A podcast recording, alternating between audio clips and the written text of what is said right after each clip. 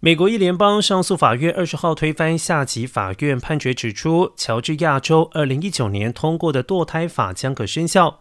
乔州这一条法律规定，只要胎儿可以测得心跳，就不得进行堕胎手术。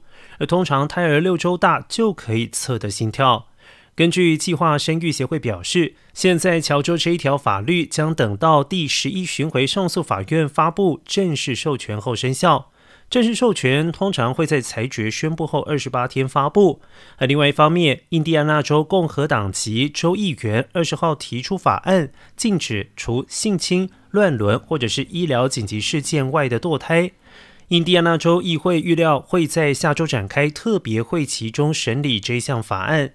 印第安纳州目前允许怀孕二十二周以下的堕胎。